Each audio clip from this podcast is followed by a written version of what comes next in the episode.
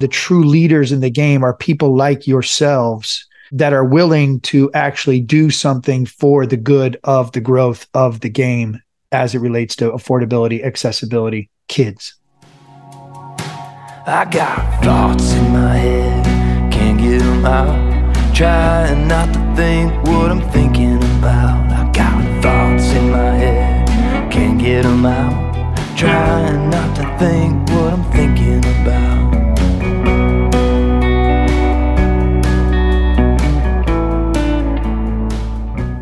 Hello, this is Alan Shipnuck back for another fire drill. This is a special one. We are going to talk about the reimagining of Golden Gate Park Golf Course. Those of you who've been following the Fire Pit channels know that we've been we've been in the dirt from the very beginning. There's been videos, there's been stories, but we wanted to hear from the the protagonists. So I'm joined by Matt Ginella, of course, um, also Dan Burke, CEO of First Tee of San Francisco, Jay Blasi, the golf course designer, and Josh Lewis, who's the project manager and, and the guru of all things agronomy. Um, but before we get to those, our special guest, Matt, let's pay a few bills. Tell tell the people who's helping us, who's sponsoring this podcast, and and just your general excitement level for this project is before we, we get deep in the weeds on this podcast. Well, yeah, thanks to Dormie Workshop, the family business based in Halifax, Nova Scotia, who create all the fine leather goods, some of which uh, are in our pit shop at firepitcollective.com and in pro shops all over the world now. They they are very good at what they do. We love that uh, that we're partners with them and appreciate their support. And then Linksoul, obviously, um, the lifestyle brand that I've been wearing forever and always will. Anything John Ashworth does. Uh, I, I, follow and uh, and certainly as it relates to Linksoul and the the clothing that he makes and uh, what we wear a lot out at Goat Hill Park, um, especially the outer outerwear. The hoodies are some of my favorites, and uh, the shorts are very popular. So thanks to Linksoul uh, for all of their support and partnership, and for everything they bring uh, to the game of golf. I will say that Alan, this, and we get to it at the end of this podcast, but the this group of people, this project, this reimagination of a community asset that um, you know, was you know was surviving. I mean, they were getting you know upwards of forty thousand rounds a year. I cannot wait to see what happens next at Golden Gate Park and then other, you know, San Francisco municipalities uh, on the heels of what will be deemed a massive success for everybody involved here huge win. Let's let's get to it, guys. I was out at Golden Gate Park with the three of you. Matt couldn't make it, but um, everyone else on this on this little chat, we got to play the golf course for real uh, earlier this week. Uh, it's not open to the public just yet because we're waiting for the the clubhouse to finish. But golf is being played at Golden Gate. Let's just go around the horn. So, Dan, now that you've seen this come to life, how excited are you, and how pleased are you with the finished product? Um, yeah, I would say a 12 on a 10 scale. You know, um, we knew the site had great bones, but to actually execute the project to a pretty high standard with a lot of unknowns, um, and now to see people play it or play it yourself, um, the number one you know word or feedback is the word fun, right? And that's exactly what we want, whether it's you know a young girl playing or a, a you know a scratch golfer an older retired guy you know it's unanimous feedback is that it's fun and it really is. So uh, i'm just you know thrilled that we were able to execute this to the standard it's at and can't wait to share it with you know the community and you know the golf world in general. So jay we weren't in the same group but uh, it was fun that you get glimpses of other other players and you get you see that you see shots and just just the four of us that that I was playing with out there.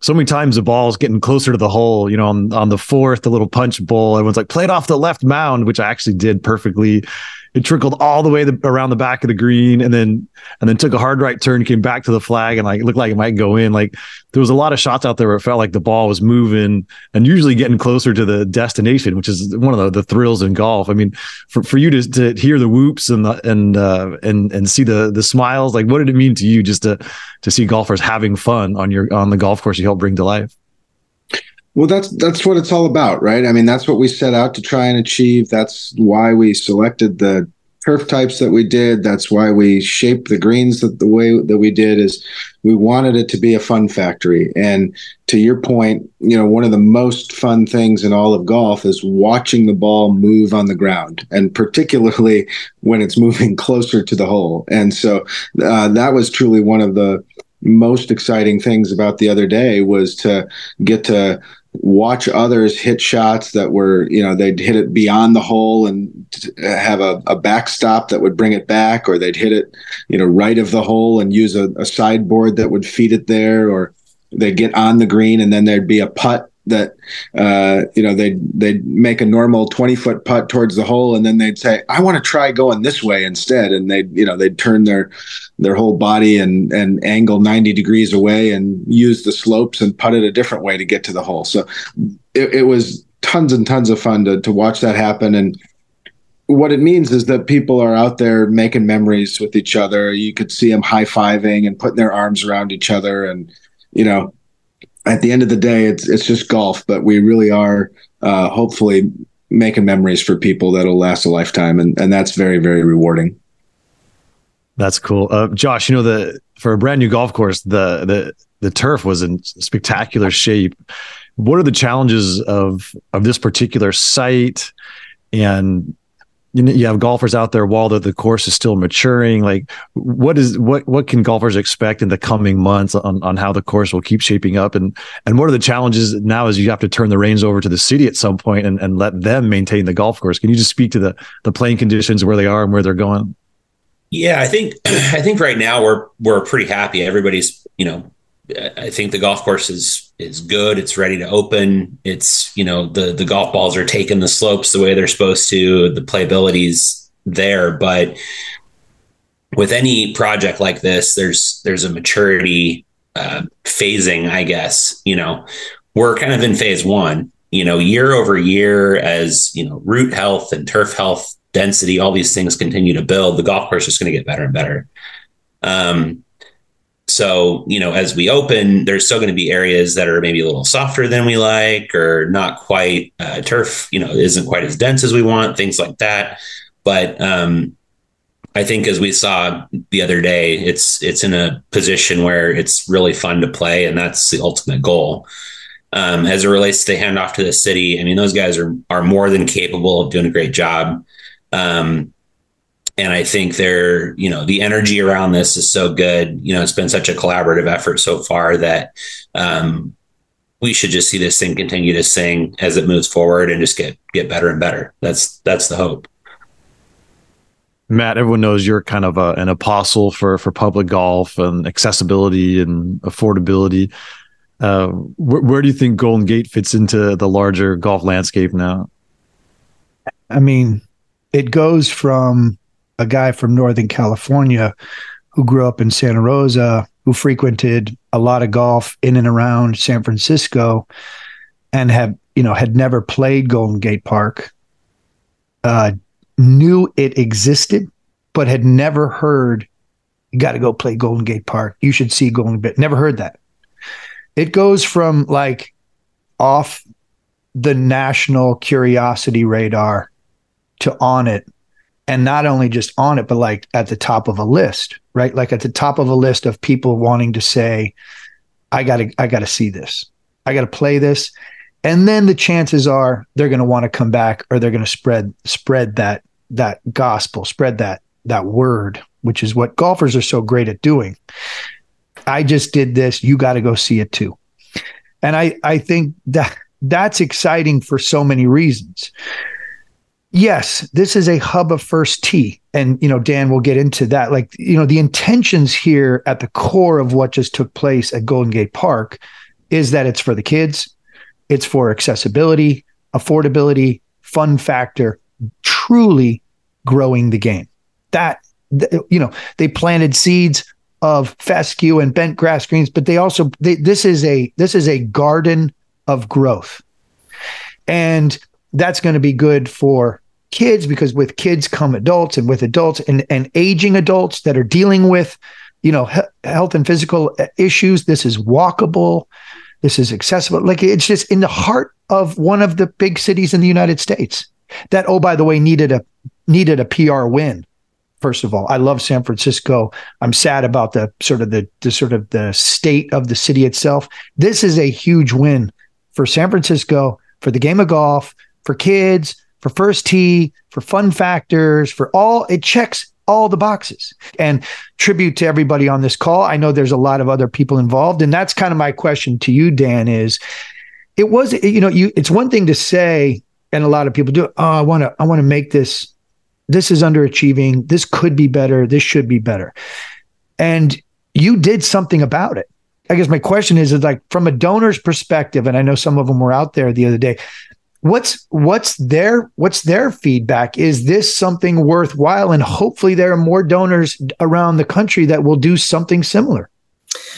Yeah i think um, it's a good perspective matt is um, you know in my year 10 years at first tee which it's it's really 20 years old you know as we've you know it's noted that sandy tatum started that right? And people give to people they respect for worthy causes so you take an organization like First Tee, and our mission is really to change, you know, underserved kids' lives. And Sandy's perspective of this game that meant so much to him, not just from an athletic perspective, but a life perspective, right? The, the lessons he learned, the network he built, to take that to underserved kids made perfect sense to him very late in his life. And he was all in, right? And that kind of marching order um, that he brought to the community um, that's still with us today. So our leadership looks at strategy very importantly. They take very seriously the impact we're having on the community, and they're very conscious of like we need to do more. So taking risk capital and investing it in the community for the greater good of of our mission of helping underserved kids that makes sense. So um, you know, the Scott Sollers and Tom Kleins of the world who have, you know, helped Sandy lead this thing, they value what we do.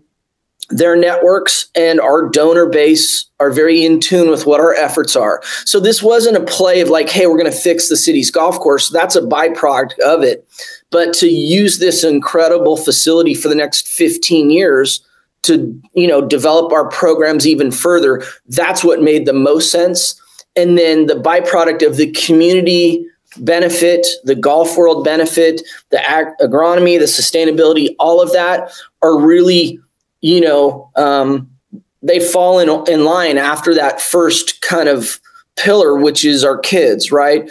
So, you know, to you know, our our donor base is a lot of resourceful people. They listen when we ask or or educate them, and in this case, it made sense, right? And, you know, our leadership, myself included, was able to get, you know, some of our donors and some of first time people to really buy into the concept of how important this site is for us in the long term from a, a growth perspective. And then understanding that, you know, it, it does have community value and that's why it got done, you know, and the park and rec, you know, and, and a lot of times municipalities take it on the chin, right? I mean, the city has Sharp Park in Lincoln, and there's always a lot of, you know, um, there can be, you know, negative things saying about those facilities. Well, they've been a partner of ours for 20 years. Um, they've shown that Harding Park can work, right? It's hosted major championships. They've taken good care of that golf course. And as Josh alluded to, they are capable, right? And so this whole concept of new clubhouse, new lease, investment, um, they were all in on this too, and and they value this just as much as we do. And kind of the stars have aligned, you know, um, in a one-off, but it's it's definitely um, repeatable around the country, right? But there has to be community leaders to get behind it, and the synergies have to be there.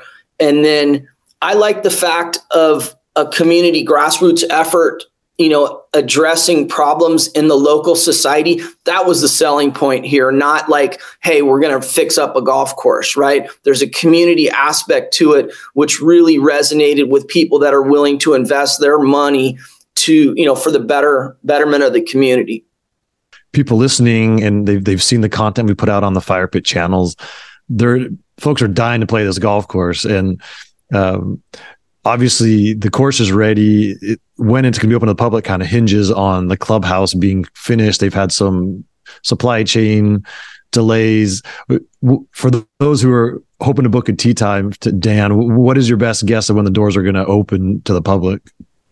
Yeah, you know, that's definitely been a moving target. You know, we initially were talk, you know, targeting both golf course and clubhouse this fall, you know, sometime around October, November. There's been some things out of our control related to the city rebuilding the clubhouse. Um, and that continues to get moved, pushed a little bit.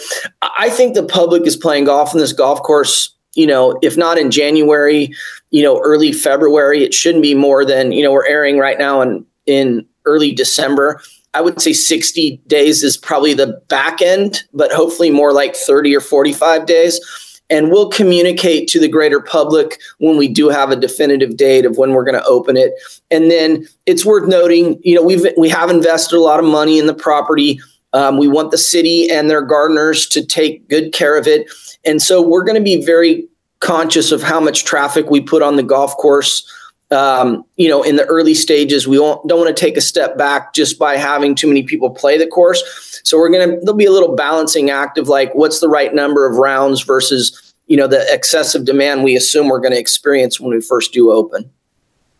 Another question is how much is going to cost? And again, the city kind of controls that, but the, what, talking to folks uh, yesterday when I was on the golf course, it seems like the the the residence fee that that's capped right? That can only go up two dollars a year. So it's going to be in the mid 20s for for city residents and for for non-residents.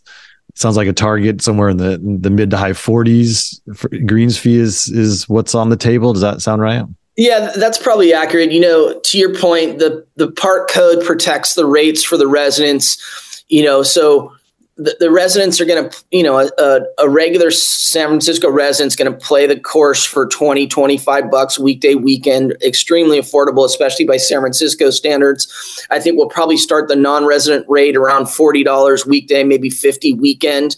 You know, and we do have, um, we, we can adjust that up or down with that that part of the rates for the non-resident. So we'll let supply and demand kind of take care of that. But um, you know, in San Francisco to come play a place like this, you know, for forty dollars to me by California Bay Area standards is great value, um, and that'll kind of be the starting point. Yeah, and it's also just part of the experience, right? If you go play the golf course, you're probably going to walk around the park. You might go have lunch on the beach. Like it, it's it's because of where it's situated it, it, becomes part of a day. It's it's not just drive to a golf course, drive away. Like I, I think people will be encouraged to to explore the park and and the whole neighborhood there, and that it's another win for San Francisco, like like Matt was talking about.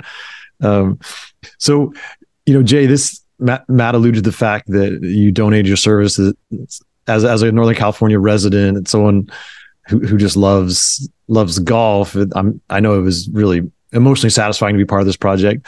It's also, you know, a, a, chance to spotlight your talents. And I think when people play these greens and play this golf course, they're gonna they're going to know more about your design philosophy and, and what else you're working on. Can can you give listeners kind of a a little look into where you are in, in your career because there's never been a more interest in golf course architecture and and uh, I, I think this this is going to be a big moment for you. Yeah, well, you guys have done a, a, great job of kind of documenting the process and, and getting that out there. And I think that's great. And it's fun to kind of let people behind the curtain a little bit to, to see what goes into designing and building a golf course. So we're really grateful for all your efforts on that front. But no, I mean, it's, it really is a, a once in a lifetime opportunity. You know, I grew up playing municipal golf courses, starting out at a par three, you know, moving up to an executive nine, then the big nine, then the big 18. And so, um, the idea of crafting a golf course where people are going to play their first round of golf and having it be something more than just a field, right? You know, so many people get started in golf and the the facility that they f- first swing a club on, you know, maybe they're hitting off mats. There may or may not be turf. You know, they're certainly not likely to have compelling architecture behind it. Here, we've got a situation where you've got this unbelievable facility right in the in the heart of the city in Golden Gate Park. It's been a treasured part of the community for decades. Many people will will play their first round of golf there, and you've got you know the soils that are perfect for golf that are so rare to find that you know people like Mike Keiser you know scour the ends of the earth to find this type of sand you're within a few hundred yards from the ocean you've got these magical cypress trees the topography that's out there is just ideal for golf. It's really exciting and compelling to uh, you know ascend up to the the top of the knoll and then look out and get the big view and then drop down and, and see. So um, it's just really such a dream opportunity and and the connection to the first tee that it was easy to get behind you know my hope is that people will come and have a great time and say wow this was fun you know we talked about it earlier but the the key word is fun and and you know with any project that I take on, my my goal is to try and there's kind of two facets. One, help the client achieve their goals, and two, to try to maximize the potential of the site. And you know, I think um, I think we did a, a great job on those fronts in terms of you know this site had so much potential with the the sand that was there the topography that was there it just needed a um, you know, kind of to peel back some of the layers and expose some of those areas and, and take full advantage of it. And and so again, just just such a dream opportunity and really lucky that we had a great team to help us get there. On, let me just jump in there because I know we were going to use this podcast as you know to make sure that some of the stuff that we were we've been documenting isn't everything right? I mean there's a lot of stuff that we do have and we you know that we still can't share everything, but some of the people that were a part of that team and some of the people that are going to continue to be a part of the team to to maintain and run and operate this facility obviously deserve some some some talk and credit and mention. So uh, I know you brought in several other shapers. Uh, we, we we would see them out there when we were out there. Can you talk about who you brought in and what they brought uh, to the team and and to the party, so to speak? Yeah, that's a great point. We really want to make sure that they get their due. Um, and and it's a big team, right? So I'll talk about the shapers, and then maybe Josh can talk about some of the folks on the irrigation side and other side. And then there's people on Dan's team as well that have been there every step of the way that really deserve some uh, kudos as well. But you know, from the shaping side of things, one of the real challenges with this project was that we didn't get approval to start the project till February 15th we started on March 6th and we knew that we were trying to get our grassing done by June. And so we had this really tiny window. And, you know, as you alluded to earlier, construction's never been busier. People are booked up all over the place and whatnot. And so we were super lucky to be able to kind of recruit uh, three talented guys who came in in different little spurts and you know they each worked in different parts of the golf course and so there's a, a, fun little game to play to try to figure out who did what I, am not sure anybody could do that hopefully we did our job if they can't figure that out uh, but our, our, our our shaping law firm of of uh, Carlton, Hochstein, and and Nelson is, is very very talented. So uh, Justin Carlton was somebody who I had never met before. I knew of him. We have a mu- couple of mutual friends, and we were in a state in the middle of the project where we needed some shaping help uh, on short notice. I Justin is based in Florida. I called him on a Wednesday, and he was here on a Thursday. Uh, so that's a pretty. Uh, pretty good indication of, of how special the project was uh, to, to people in the golf world when they heard about sand and ocean and topography and all that, that they jump on a plane within 12 hours to get here to help out. And so uh, he brought great talent, uh, very creative ideas, and, and just kind of the perfect how can I help attitude to the project. Uh, Brett Hochstein is somebody that I've worked with uh, down at Santa Ana before, um, and he's uh, uh, uber talented, uh, particularly as it relates to kind of the the bunkers and the details of some of our sandscapes. He was kind of our bunker and sandscape guru guy.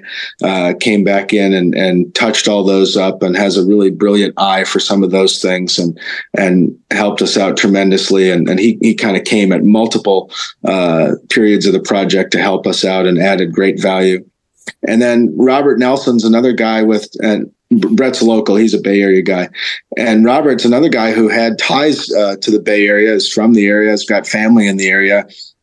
He was uh, in North Carolina, but we were able to get him to come out, and uh, and he dove in and provided great value and, and creativity, uh, really excelled at kind of the finish finish work and would get out there, uh, was hand raking all sorts of areas and, and just uber committed to all the fine details of everything. And so each, each one of those guys really brought great creativity, ideas. You know, th- this project is so much better because of their involvement, and we uh, just uh, couldn't be happier uh, to have them as part of the team.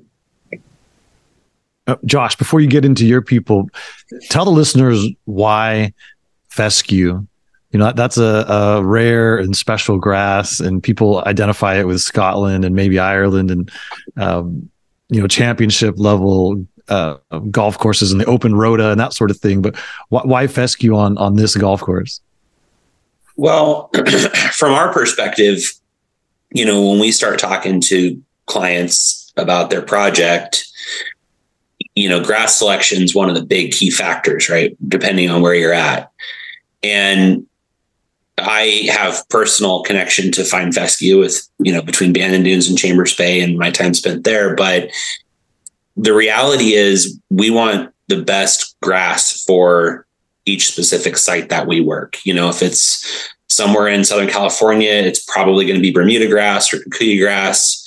You know, up here, there's a, a lot of different turfs we can grow depending on um, the specific location, you know, the microclimates in the Bay Area, in Northern California. Um, with this specific site, you know, fescue is such a unique animal in that it needs well drained soils. It needs a low traffic environment. Um, you know, but the benefits of fine fescue are, you know, low chemical use, low, um, you know, low input overall, great uh, drought tolerance once established, uh, low fertility once established, all these things, right? And so when you think about city of San Francisco, Golden Gate Park, um, you know, overall sustainability, you sit here and you start to have all of these boxes checked, right, for what fescue can provide. And then we started looking at okay, it's on 50 to 100 feet of dune sand. It's in a cool, moderate climate where something like Bermuda grass would not thrive. It's going to be a walking only facility um, with relatively low, you know, cart traffic, things like that. And you're going, okay, well, it checks all the boxes for if we can plant it. And it also checks all the boxes for if we should plant it. Mm-hmm. Yeah. And so, um, and then, you know, from like Jay's perspective and my perspective, we're sitting here going, well, we know how great it plays. and so, it, you know, you're always looking to those like unicorn sites where it's going to work because it does play so great. And uh, again, you know, we the cliche of the stars aligning, it really did around this turf selection. And I really hope and I and I believe that this is a, a was a great decision you know for the for the long term future of this property as it relates to what you know Rec and Park can do with it. And and it really lines up with their mantra and their um, ideals around how they want to manage their golf courses in the city as well. So just i mean it, it, it fit in every aspect. And it's great for beginners right? Because there's nothing more discouraging when you're learning how to play golf and you, you kind of top a shot or you, you don't catch it right and it, it travels about six feet and just stops dead in long grass and then right. the next shot's even harder because you're in this thick rough and um, I mean, it's kind of user friendly for people who are learning the game, or maybe seniors who don't get a lot of launch. Like it seems like that that has some benefits. Saw a few of those the other day. You know, bottom two grooves on the golf club, and it still worked out. So yeah, great. Um, as far as as far as the team goes, I think Jay, you know, Jay put it really well as relates to the shapers. It was really the same on the contractor side. I mean, a lot of the projects that we're working on, you know, are two and three years out because frankly speaking, that's what it takes to get a team together generally. Uh, the fact that this team came together in literally a matter of two to three weeks is I still don't totally see how it worked out that way. um, it really was a, a, a, project that was meant to happen. But, um, you know, it, it, the Shapers, I'll just really quickly with those guys. I mean, the fact that they were able to come in on the rotation that they did, give us, you know, and lend us their talents on that rotation, all three bought into the overall vision that Jay had and the concept and and then put their own little micro unique spin on um, you know how they saw things unfolding. I think it just all came together for such an awesome awesome golf experience and it it's it's unique and interesting and different in you know how each shaper puts their talent on things but also it all came together and provides this really seamless journey through the property. So credit to those guys credit to jay um, how that came together. As far as the contractor side I kind of started having conversations with a couple of guys that I knew, you know, were local and would probably have um, interest in this going back to probably like August, September the year prior. Just said, Hey, I think we have a project. Pretty sure we're not going to know until, you know, like two, three weeks before we're supposed to start. Can you guys, can you guys work with us on this? And uh, thankfully, uh, they were able to. We had to get creative with the earthwork. We actually used a a great here a local contractor, excavation contractor, to help us with kind of the removal of all the organic soil that was on top of the sand.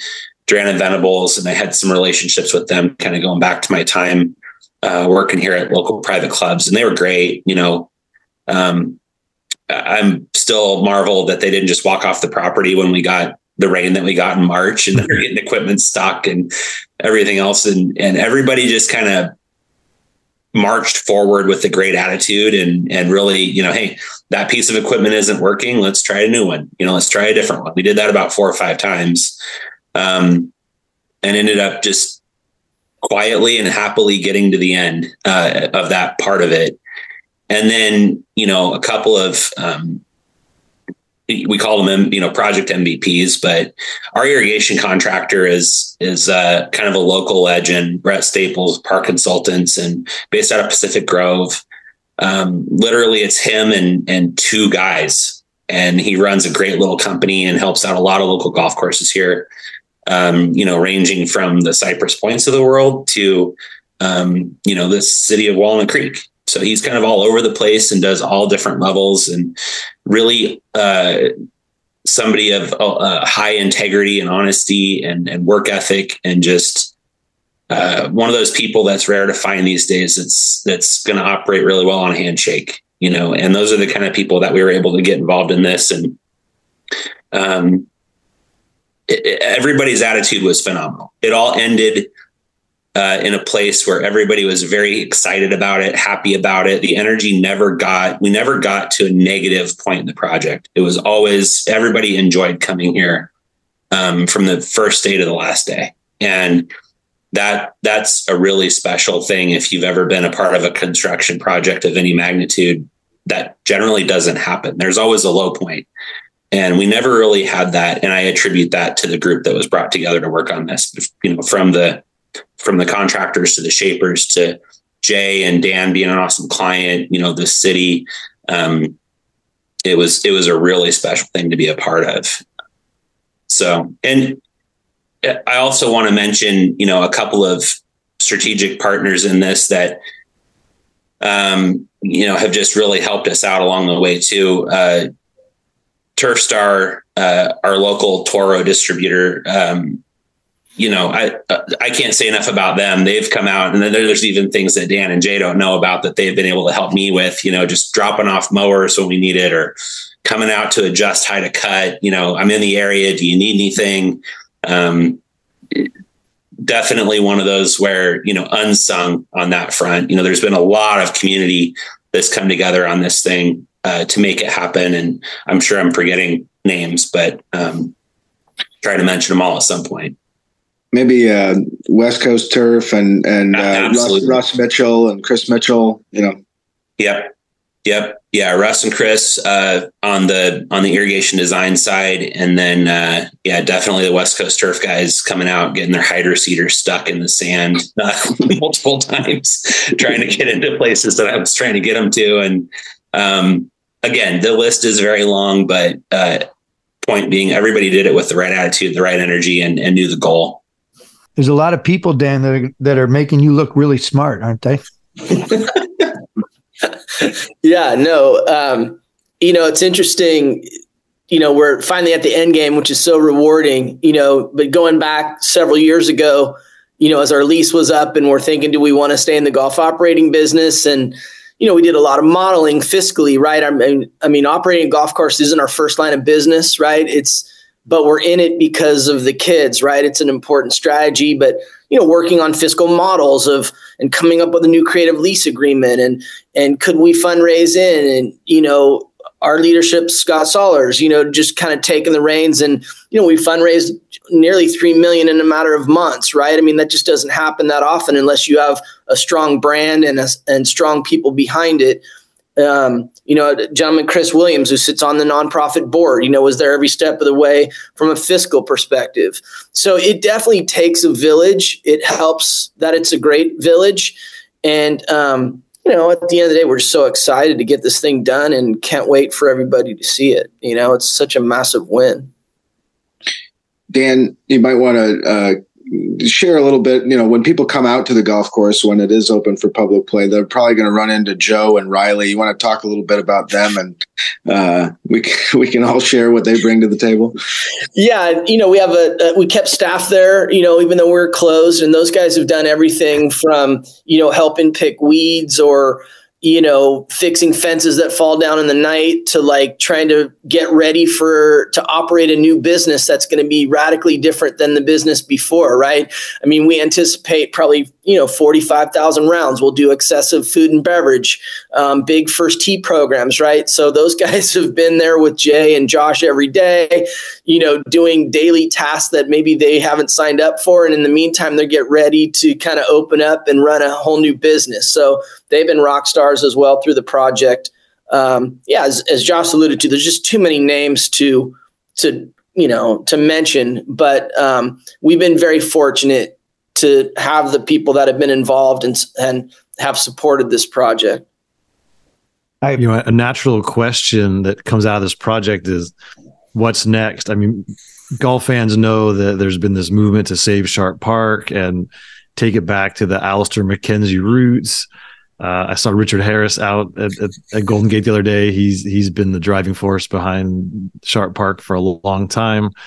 Um, I mean, is is this a blueprint, perhaps? Because I mean, there's other city courses that need a lot of love, and like Golden Gate, they have great bones. They're on great sites. They could be amazing destinations for public golf. And oh, by the way, moneymakers for the city of San Francisco. But it would probably take more private investment and more collaboration. But is, is this is this maybe a um, a prelude to to some more ambitious projects locally? You know, um, a, a, few things, right? I mean, you had Harding get turned around, you know, decades ago, right, hosting major championships. Um, you have this project with Golden Gate Park. So a couple things are at play. Is one, the city of San Francisco and the Rec and Park, Phil Ginsburg, they value their golf properties more than they ever had. Even though from a budgetary standpoint, golf is such a small per, you know percentage of their overall budget, they're paying attention to it more than ever. They value their assets more than ever. Um, and then to show the private donors investment world like hey this is possible and it has such a great positive impact on kids or the community those things are lining up pretty strongly. And so a lot of the detraction of like municipalities and like, you know, it doesn't make sense, all those things are kind of those negative side are kind of being overcome. So I would say now more than ever, you know, anything's possible. Um, those, you know, Lincoln Park and, you know, Sharp Park are two phenomenal public golf courses, right? But they are in need of infrastructure and other things. But Harding and now Golden Gate Park, you know, absolutely a model that private public partnerships can work for the betterment of the community. Um, it takes time and effort, but you know we'll see what happens from here. I, am cautiously optimistic that we might see more of these types of things happen, not only locally but hopefully around the country. I, I mean, That's a yes. It is, you know, this is this is not, you know, going back to Bethpage and Harding and Torrey, and then having it trickle down to places like Keney Park or or WP9, Goat Hill Park, Canal Shores now, Belmont and Richmond. Like this, this is this is an ongoing thing. This is a real trend in golf. I, I this is you know, you don't, the good news here is this is yet another layer on top of this cake in which people can use as an example of what's possible if you have local leadership like John Ashworth or like someone like yourself, Dan, or so, like, you know, a Sandy Tatum or someone who says, hold on, let's identify an issue. Let's I let's let's formulate a plan. Let's look around and see where this plan and this process has benefited Bobby Jones in Atlanta. You know, this is happening all over the place. And it, that's what's so cool and fun and exciting about this. And Jay, you pointed out about how you know uh, the the par 3 course is a trend but mostly that's happening at resorts where you got to pay a premium that the really cool thing about this being a par 3 course winter park 9's an executive goat hill park's an executive belmont's kind of they went to a par 3 plus a version of of tillinghast old you know old original you know th- this is this is to me what's the most exciting thing about this momentum and movement. The the architecture and sustainability the teamwork makes a dream work. Like right? Like isn't that what's what you like that's why people moved heaven and earth to be a part of this or stop by and said how can i help? Or how because it is feeling like this this organic you know growth and and why i say the true leaders in the game are people like yourselves uh, you know, and, and, that are willing to actually do something for the good of the growth of the game as it relates to affordability, accessibility, kids. Yeah, I think you know. Again, that's what excited all of us uh, to be part of this. Is is that we saw that opportunity, we saw the impact that it would have on the on the community. The idea that you could have something that's equally as compelling as the sandbox at Sand Valley or the preserve at Bandon and have it in a local community where people can get there on their bike or by a muni bus right those those things are are really exciting. And and to your point there are other examples around the country where where good and has happened and public private partnerships have worked.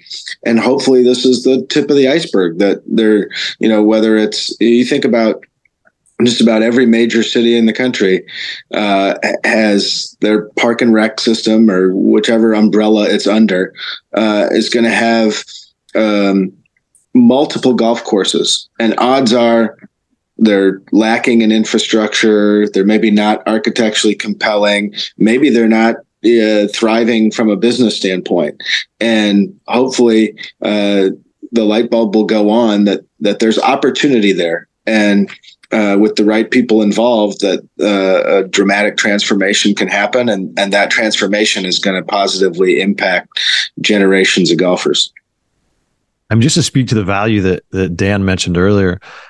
Not to pick on Peter Hay, but it is kind of the nearest par three that that's been redone recently, and that's 75 bucks, and it's on a tight little cramped site. Half the holes are just little knockdown, you know, half swing, 60 degree wedges. And I mean, Golden Gate is a big, expansive piece of property. It's almost triple the size, the footprint of Peter Hay. And, you know, the first hole I hit six iron and it's uphill, a little into the breeze. I think it was 155 on the ground, playing about 175. Like you have to swing away at Golden Gate a few times. And there, there's some, you know, I think the last hole maybe hit an eight iron. Like you know, was playing about 155. I mean, there's some meaty par threes. It's it's not you're not just bunting it around. Like sometimes you feel like, you know, the cradle at Pinehurst is wonderful. Everyone loves it, but again, it, it's a lot of little holes. I mean, Golden Gate feels like like a big ballpark for a par three, and you have to hit a lot of different shots. And because the you know the holes are long, you're going to miss some greens, and then you have some really fun short game options. So um, and you know to, to get that much of a golf course for 40 bucks I, I think is incredible you know alan to your point i mean you know there's a lot of phenomenal private clubs in our neighborhood right i mean some of the top 20 courses top 50 top 100 courses in the world you know from my lens you could take any of the nine holes at golden gate park any single one of those drop them over at the neighboring private club as a par three on those courses and it would fit in perfect and be a very good hole at any of those courses right so to me that from that lens, um, boy, it's just phenomenal. Nine, you know, great little holes, right? Yeah, I mean, people who don't know the geography of San Francisco, Harding Park, the Olympic Club, San Francisco Golf Club, Lake Merced, uh, they're all clustered in Cow you know, the western edge of yeah, yeah, Cal Club, exactly, kind of western edge of San Francisco. And to get to Golden Gate Park Golf Course, you, it's just about what ten minute drive up the coast. I mean, it's yeah. so I think you'll get a lot of that spillover play where um, you know a guy goes and plays Cal Club, he wants a little more golf, but he's not he's not ready for another eighteen holes. Like just why just jump jump in your Tesla and drive over to uh to uh, maybe your Range Rover if you're politically incorrect, and you just just head over to Golden Gate Park and.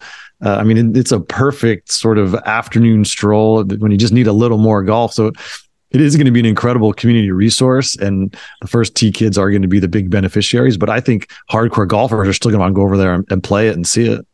Uh, from Cal Club, they're probably actually going to need to take an Uber.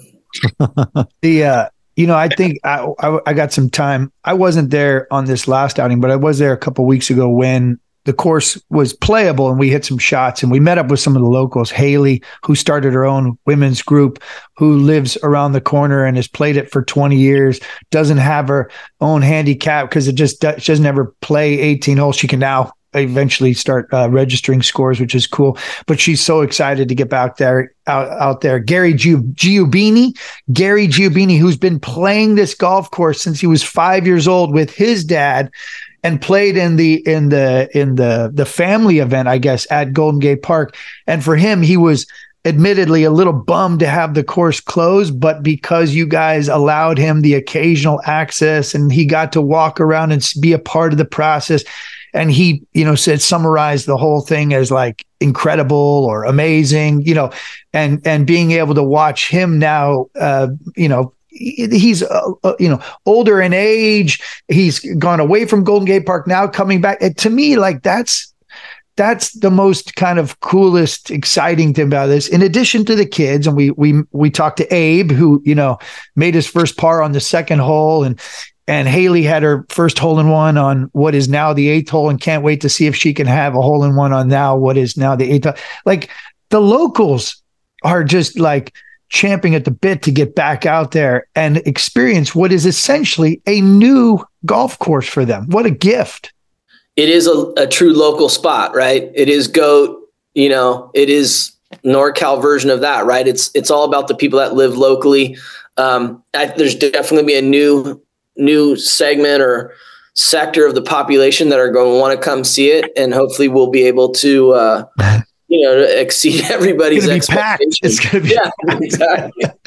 the only thing bad about Golden Gate Park is it's only nine holes. It needs to be like twenty-seven. You got to get more park, Dan. Get more park. Right. Yeah. Uh, my my line is yeah. You can go play two through eight anytime you want.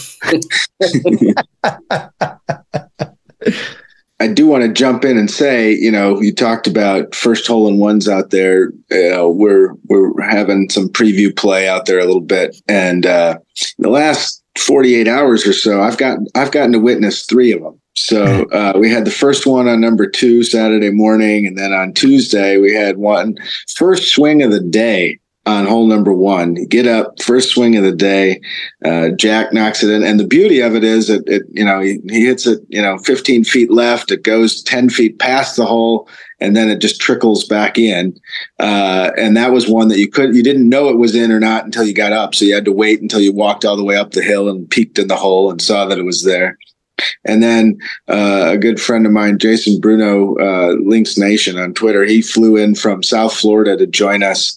Uh, and he makes one 20 minutes before sunset on, on eight, where he throws it b- beyond the hole and then it just trickles. And, you know, it takes 10 seconds for the ball to, to move 10 feet and trickle back in. And then, it, you know, by the time it goes in, you know, everybody's, you know, doing cartwheels and high fiving and bear hugging on the tee. It's, it's, uh, it's pretty fun. So if you need to make an ace, call me up. I'm happy to escort you around Golden Gate Park.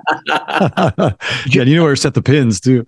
Um, Josh, uh, just talk for a second because uh, you know we've been simultaneously working Golden Gate Park and Pasatiempo, Santa Cruz to San Francisco, restoring Alister MacKenzie greens to rest- you know renovating this little local nine hole par three course. And you you know, you've had you you really been on, you know, boots on the ground at Golden Gate Park, but also consulting with and and and and being another set of eyes for Justin Mandan and Jim Urbina at Pasatiempo. My worlds collided as I was at Pasatiempo. you come rolling up in a cart. I was like, wait, where uh, did I take a wrong turn? That's Josh Lewis in a cart at Pasatiempo when I was, you know, just saw you at Golden Gate Park. But to watch simultaneously these two projects happening at two public facilities on two very opposite ends of the spectrum in you know price point business model degrees of difficulty. Like how crazy has it been for you to be going sort of back and forth from these two and watching all of this unfold uh you know in kind of your your neck of the woods? I've had a i've had a pretty good year it's been a pretty. It's been a. Pretty Where do you go from here? How do you how do you top this? You're done. no, I mean it's it's I I kind of you know this has been a 25 years of doing this, and it's been a it's been a a pretty awesome experience this year to have you know a client like like Dan in the first tee and be able to be a part of this project, work with a buddy and Jay and, you know, put something out there for the local community in the first tee. And then, and then on the, like you said, on the other end of the spectrum to be a part of something so special at Posse and, you know, be able there to, to support a, one of my best friends and Justin. And, um, you know, I, I'm, I'm pretty grateful for both of those opportunities, but yeah, I think it, the the the ties that bind right are the public access and you know where where Marion Hollins started out at Pasatiempo and wanting to make sure that that remained a, a facet of that business forever um, you know and then to look at the the way that you know that's really the primary goal of Golden Gate is is you know the first tee outer Richmond outer Sunset you know 25 bucks you know that's that's that's truly growing the game in that regard too. But um, yeah, I, it, two of the most special things I've ever gotten to do, and I got to do them at the same time in the same year is is pretty incredible. That's awesome. And I was just reading um, on it, well, a unnamed golf website. They had this big write up of the Tree Farm and Old Barnwell, these two courses in South Carolina that are geographically pretty close to each other and it was an interesting article. and They sound like cool places, but 99.99% of the readers will never get to play either one because they're private. And so it's kind of like, what's the point? You know, why even why am I even reading this story? Um, because it doesn't it's not applicable to the golfing public. But Pasatiempo and of course Golden Gate are open to everybody. And that's just something that you have to shout from the rooftops because it, it's rare in this game. You know, the, the most celebrated courses, the ones that people obsess over, all the lists, all the you know the the sunset photos on on Twitter. I mean, most people can't play them, which is obnoxious. And so um, the fact that that you know Pasatiempo is, is top 100 course, everyone's going to get to play, and, and now Golden Gate is going to be its own this magnet. I just think it's such a it's so meaningful. It means a lot to me and Matt to spotlight these stories, and obviously it's that passion that, that drew the three of you guys into this this project at Golden Gate. So um, hat tip to to to y'all for um, you know flying the flag for for public golf. It's really it's never been more important. Hey Dan, I, am curious from a first tee perspective, and I I'm honest don't know. And you've alluded to the fact that you know generally you guys don't you know manage facilities, right? You kind of utilize facilities as these hubs of of opportunities to reach uh, reach kids and and have an impact on the greater good. Do you think from a blueprint standpoint and back to that question, do you think first tee, you know, the national first tee is got an eye on this and this will ultimately end up impacting any other first tee facilities going forward? Like, is this is this something within first tee that is that you think might happen more or or or or to be determined? Uh, good question, Matt. I mean, so you know, you take the 150 plus chapters around the country. Um, there are first tee chapters already operating golf courses, right? You know, it's not rare to have a municipal facility look to the local first tee after it's growing and say, hey, here's one of our golf courses. Why don't you take this over? So that precedent's been around for a while. What will get people excited for this particular project is leveraging what First Tee is doing in their own community to raise private funds to invest in those properties for the long term success of the chapter right? I, I think that's the added layer here is where we've used our donor base who are already supporting First Tee, and they understood like this is a play for us to control this course and access at an important program site for the next 15 years. That synergy, I think, is going to really, you know, um, show for the First Tee network that this is possible. You know, so uh, we hope you know it helps a groundswell of you know of first tees are successful right now, and and the growth is there, and the demand is off the charts, right? So hopefully with you know community grassroots efforts to raise money, you can see you know projects like you know Brett Schneider did in Richmond, and hear what we've done in in San Francisco. Um, that can happen in a Sacramento or Seattle or you know other first tee hubs around the country you know the the national links trust obviously you know i think jay you were on a you were possibly on a panel recently steve leary the mayor of winter park 9 at the time when that uh pro you know got put through and went from losing 250 grand a year to now being a moneymaker like you know what you know will smith obviously being a you know one of these people worth mentioning as a true leader trying to rally a community and private you know funding and getting the effort to try to like make a difference.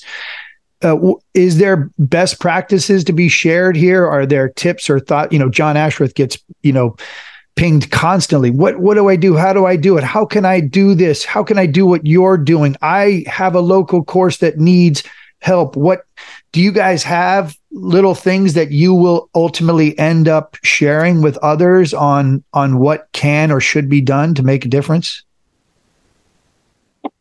yeah, we talked about that at the the National Links Trust. Uh, they, they have an annual uh, symposium on municipal golf, and they have different panels. And uh, I was uh, fortunate enough to serve on the architecture panel uh, two years ago, and then and then back uh, just a month ago. And that was one of the things that we talked about is is you know how do you how do you pull it off? And so some of the things that we talked about were you know relationships, right? So obviously Dan being at at Golden Gate Park uh, and with the first tee for for 10 years he's built those relationships within the city so when it came time to work on a, a, lease negotiation they knew who that they who they were talking to so identifying the right team members who have the right relationships I think is critical.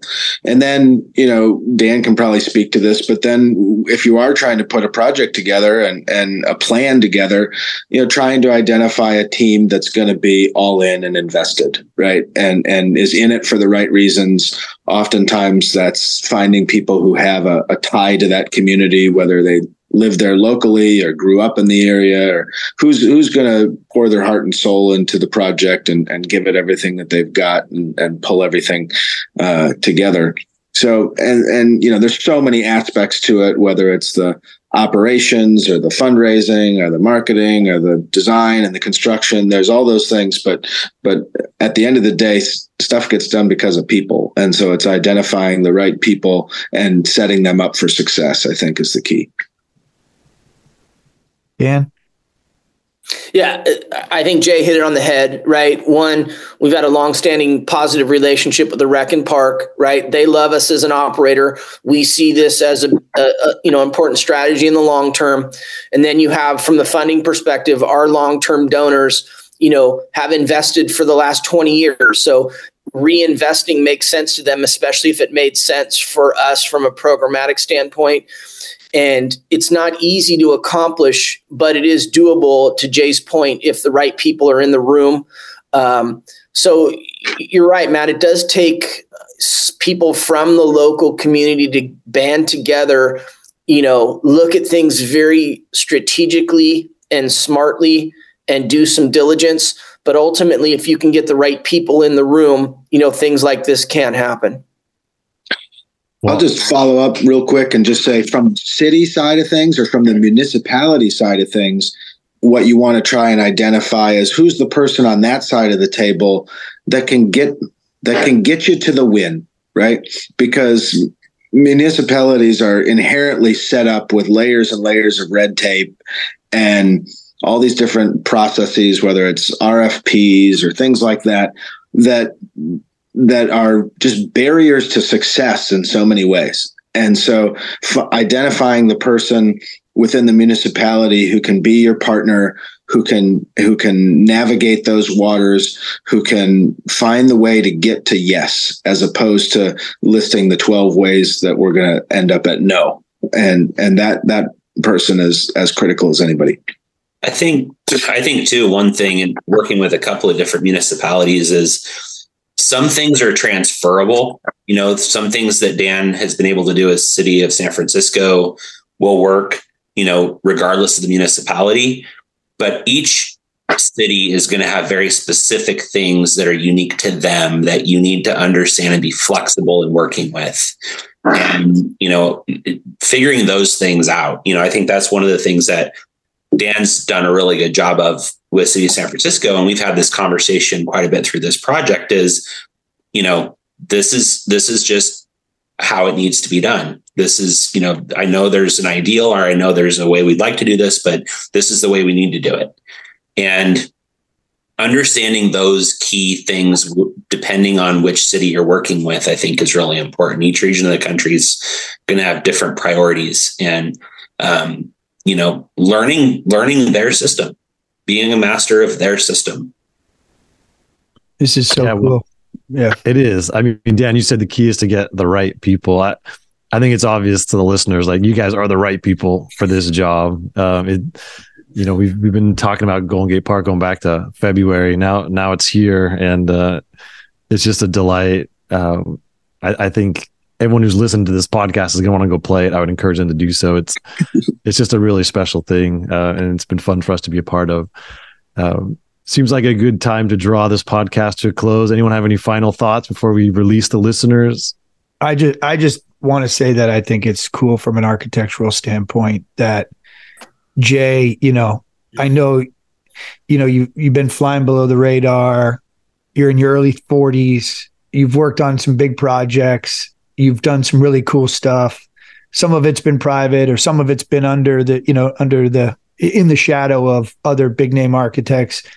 And you know we've seen what happened with Keith Rhebb and Riley Johns at WP9, and then they did the short course at Forest Dune. We've seen you know what you know Gil Hanse did with the Cradle, and obviously Bill and Ben at, at, at, the Preserve, and then Dave Axland and Rod Whitman, and you know, and Keith at at uh, Shorty. You know, the, the the littlest things can some have sometimes have the biggest impact. And I'm really excited for you. I've I've really enjoyed the walk and talks that we've all had out there. I'm going to miss. I, I, said our text thread of this group is one of my favorite things. I want it to keep going just because this project is over. I want us to all keep in touch. I, am going to miss you guys. I already have separation anxiety. Um, I just. It's just you know the sense of discovery for me, whether it's travel or you know, going and, and seeing a new course or meeting a new architect, what Todd Quitno is doing at Canal Shores is another thing. You know, I haven't really met and talked to Todd. I can't wait to see like these little projects can have can be the biggest stones in this in this in this pond of golf.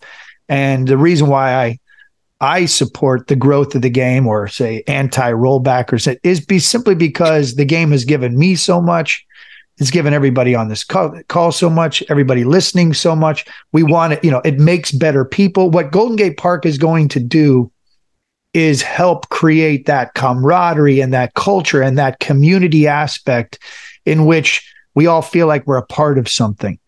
And watching all of this continue to have generational impact on the greater good of not just golfers, but as like First Tee says, people that's why all of this matters and why it's so feel good and why it's just fun to be a small part of. And congratulations to you guys. Congratulations to everyone involved. Congratulations to the people who who put their money where their mouth is. And uh, and and I can't wait to continue to watch it just sort of uh, you know thrive and survive and flourish and and make an impact. So thank you. Thank you for letting us be a small part of this. Thank Matt, you. there's an easy, easy solution to separation anxiety. Come on up. I'm out. I'll be up. I'll be up. I'll be up. We got a whole nother year of Pasatiempo. Automatically puts me in the area. So uh, this is uh, it's going to happen, and uh, I look forward to it. Thanks, you guys. Much appreciated. All yeah, right, thanks, great stuff. thanks so much for all you've done. It's it's really been special to watch you guys document, and, and your storytelling is uh, is really unparalleled. And so it's, it's great for us to be able. You know, we knew this was going to be something special, but we didn't know how to share it with the world. And so uh, to be able to have you guys do that uh, has meant the world to us. So we appreciate all that you guys do. Watching you taking your designs and layering them over that dirt and what and now what we're going to unveil in this next part where it actually becomes something real like your drawings themselves. I hope dan this is my suggestion. Take jay's drawings blow them up poster size and put them in that that new clubhouse when they're going to unveil because they are so cool to just look at and see and then go actually watch the ball do what he kind of shows it's going to do. It's amazing. It's really cool. Jay you going to charge me for that that he won't donate. That's what he's maybe maybe a, maybe a burger dog or something, Dan. maybe a burger dog. yeah. All right. Well, great stuff, y'all. Um, this has been another Fire Drill podcast for Matt Ginella, Josh Lewis, Jay Blasi, and Dan Burke. This is Alan Shipnuck. Thanks for listening. We will be back in your ear soon. Definitely go to firepitcollective.com. You can watch the videos, read the stories, and get either even more immersed in what's happening at Golden Gate Park Golf Course. Um, that's the end of this podcast. Goodbye. I bet big and I played to win. Made a fortune when my ship came in. I ran the table, never thought I could fall. Then the wintertime hit me like a cannonball. And now I can't shake this losing streak. Every road I take is a dead end street. I got thoughts in my head, can't get them out. Trying not to think what I'm thinking about. I got thoughts in my head, can't get them out. Trying not to think what I'm thinking about.